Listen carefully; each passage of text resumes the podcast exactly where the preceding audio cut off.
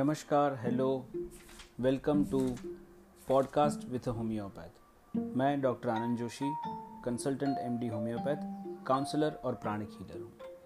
आज हम बात करेंगे कि होम्योपैथिक डॉक्टर के पास जाने पर, यानी कि एक होम्योपैथ के पास जाने पे आप क्या एक्सपेक्ट कर सकते हैं?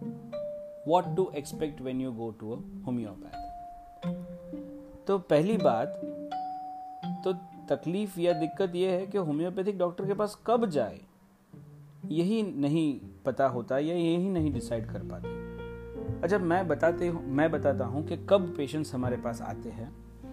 अमूमन या तो बीमारी लंबी चलने पे, यानी लोकल डॉक्टर को दिखाया, एक फिजिशियन को दिखाया सुपर स्पेशलिस्ट को दिखाया, फिर भी कुछ ना कुछ चल रहा है, तब सोचेंगे होम्योपैथी के पास जाए, या किसी नज़दीकी दोस्त या किसी अपने पहचान वाले ने बहुत फोर्स कर लिया कि एक बार तू होम्योपैथिक डॉक्टर को दिखा के आ, मैं जानता हूँ, तब जाते हैं। मतलब कहीं ना कहीं ज़्यादातर लोगों को खुद नहीं पता कि एक होम्योपैथिक डॉक्टर के पास कब जाएँगे। अच्छा अगर चले भी गए तो प्रॉब्लम क्या है कि सबसे पहले ये एक मन में दुविधा रहती है या प्रश्न रहते हैं कि होम्योपैथ सवाल बहुत पूछते हैं। है कि नहीं? कि बहुत पूछ लेते हैं। डॉक्टर साहब इतना पूछते हैं, क्या हुआ? क्या खाया? क्या पिया ना? क्यों हुआ ना? पापा को क्या हुआ ना? घर में किसको क्या हुआ? अब हम ठीक होने जाते या सवालों के जवाब देने? कहीं ना कहीं ऐसी half cooked information half baked information के चलते हम एक फ्यूचर मेडिसिन यानी एडवांस मेडिसिन या मेडिसिन ऑफ़ फ्यूचर को मिस कर रहे हैं। कैसे? मैं बताता हूँ आपको। अच्छा आप सब शॉपिंग तो करते होंगे? कैसे शॉपिंग करते हैं?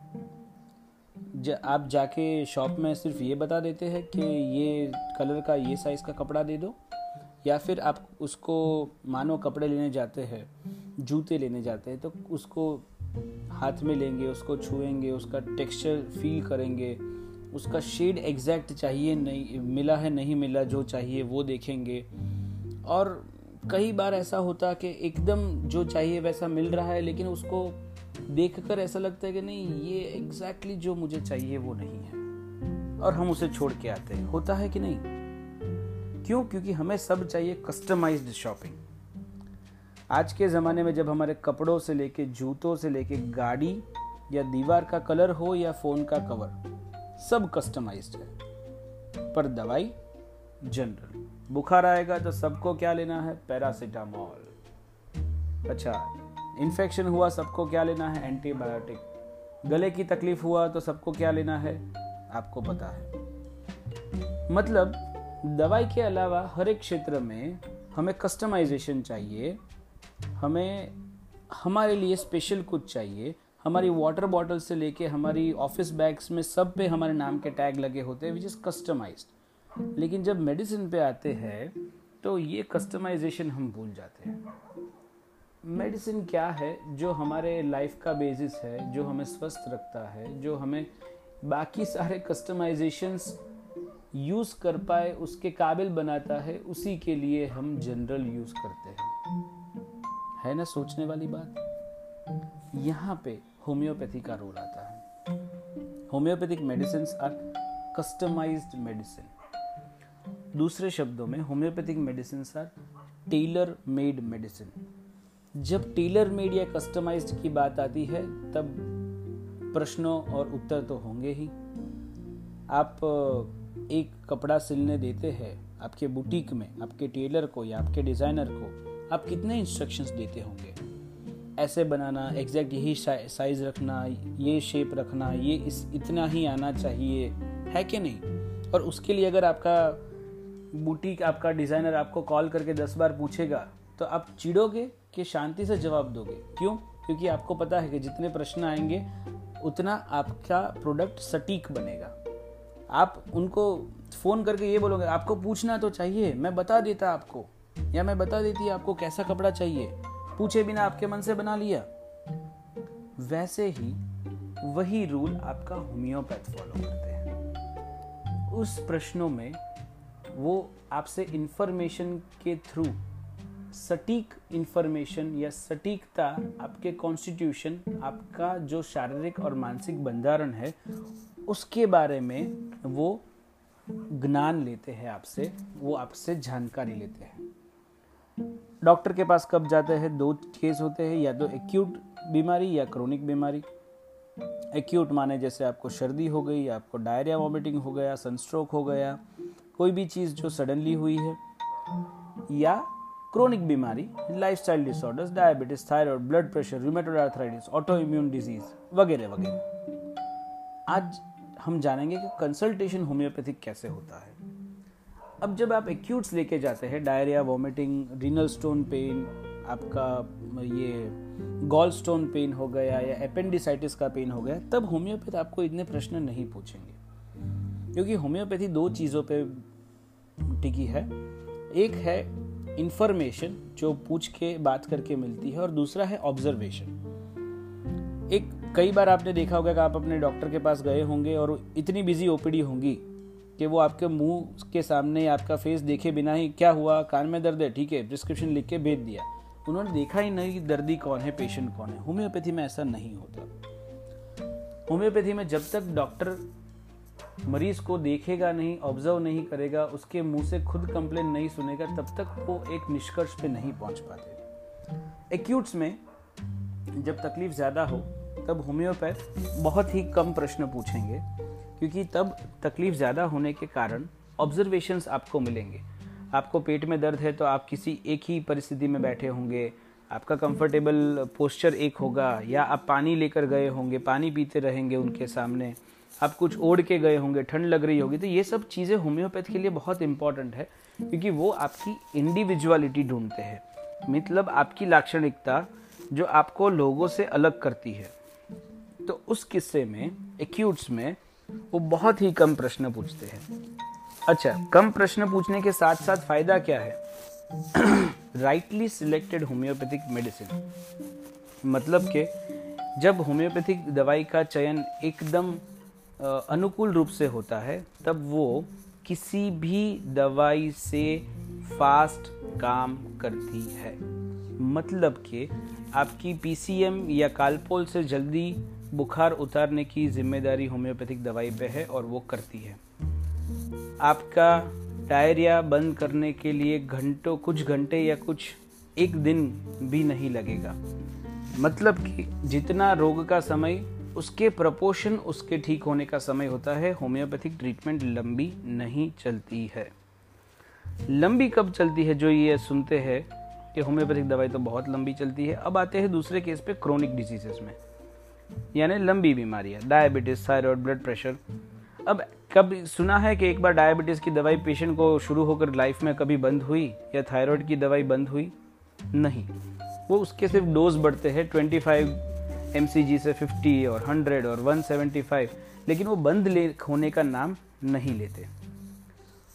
उसके मुकाबले एक होम्योपैथ दो साल, एक साल या डेढ़ साल के सिर्फ़ सिर्फ़, मैं सिर्फ़ इसलिए यूज़ कर रहा हूँ कि मान लीजिए, एक एग्जांपल लेते हैं थर्टी फाइव ईयर ओल्ड व्यक्ति को थायराइड डिटेक्ट हुआ, उसने दवाई शुरू की और एवरेज एज 80 लेते हैं 80 साल तक उन्होंने थायराइड की दवाई खाई डोज बढ़ते बढ़ते बढ़ते।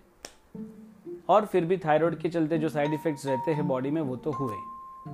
उसके मुकाबले वही, उसी व्यक्ति ने होम्योपैथिक मेडिसिन में जाने का निर्णय लिया और वो होम्योपैथ के पास गए। और उन्होंने सिर्फ़ दो साल दवाई खाई थायराइड ठीक हो गया थायराइड की होम्योपैथी और एलोपैथी मेडिसिन बंद हो गई। थायराइड के साइड इफेक्ट्स भी निकल गए, नहीं होंगे।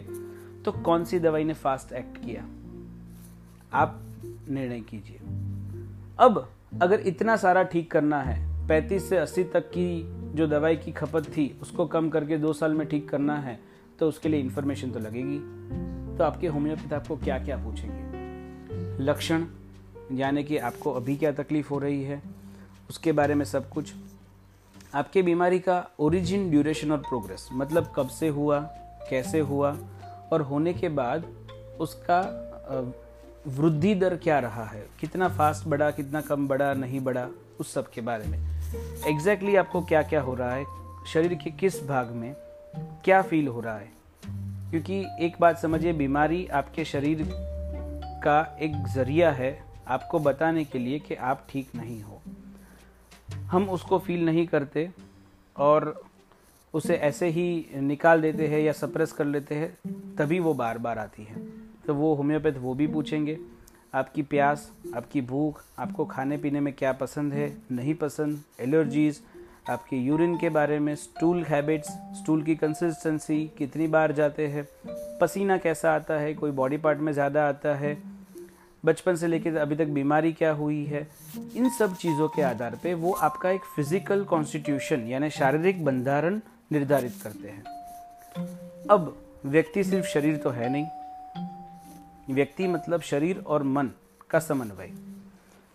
वो दोनों हम अलग नहीं कर पाते। अगर हमारे शरीर को चोट लगी है तो मन में उसके विचार तो चलते रहेंगे, कब ठीक होऊँगा ये ठीक नहीं हो रहा है, ये है, वो है। उसी तरीके से अगर मन में कुछ दुख लगा है, किसी ने, किसी से कुछ कहा सुनी हो गई, तब ऑटोमेटिकली जब तक आप मन से संतुष्ट या खुश नहीं रहते, आपका शरीर भी ठीक से काम नहीं करेगा, आपको कुछ काम करने का मन नहीं रहेगा, कहीं भारीपन, कहीं हल्कापन रहेगा। मतलब शरीर, मन का एक समन्वय है। तो शारीरिक बंधारण हो गए, अब वो जानेंगे आपके मानसिक बंधारण के बारे में। आपका स्वभाव, आप क्या, कैसे वर्तन करते हैं, क्या बर्ताव करते हैं, घर में, ऑफ़िस में आपके सबके साथ संबंध रिलेशंस कैसे है आपको कोई एक फीलिंग या कोई एक प्रकार का इमोशन जो ओवरवेलम यानी ज़्यादा रहता हो, वो भले आप चिंता मन में करते हो, लेकिन क्या चीज़ों की मन में चिंता चलती रहती है? आपको सपने क्या आते हैं? सब कॉन्शियस माइंड बहुत इम्पोर्टेंट है।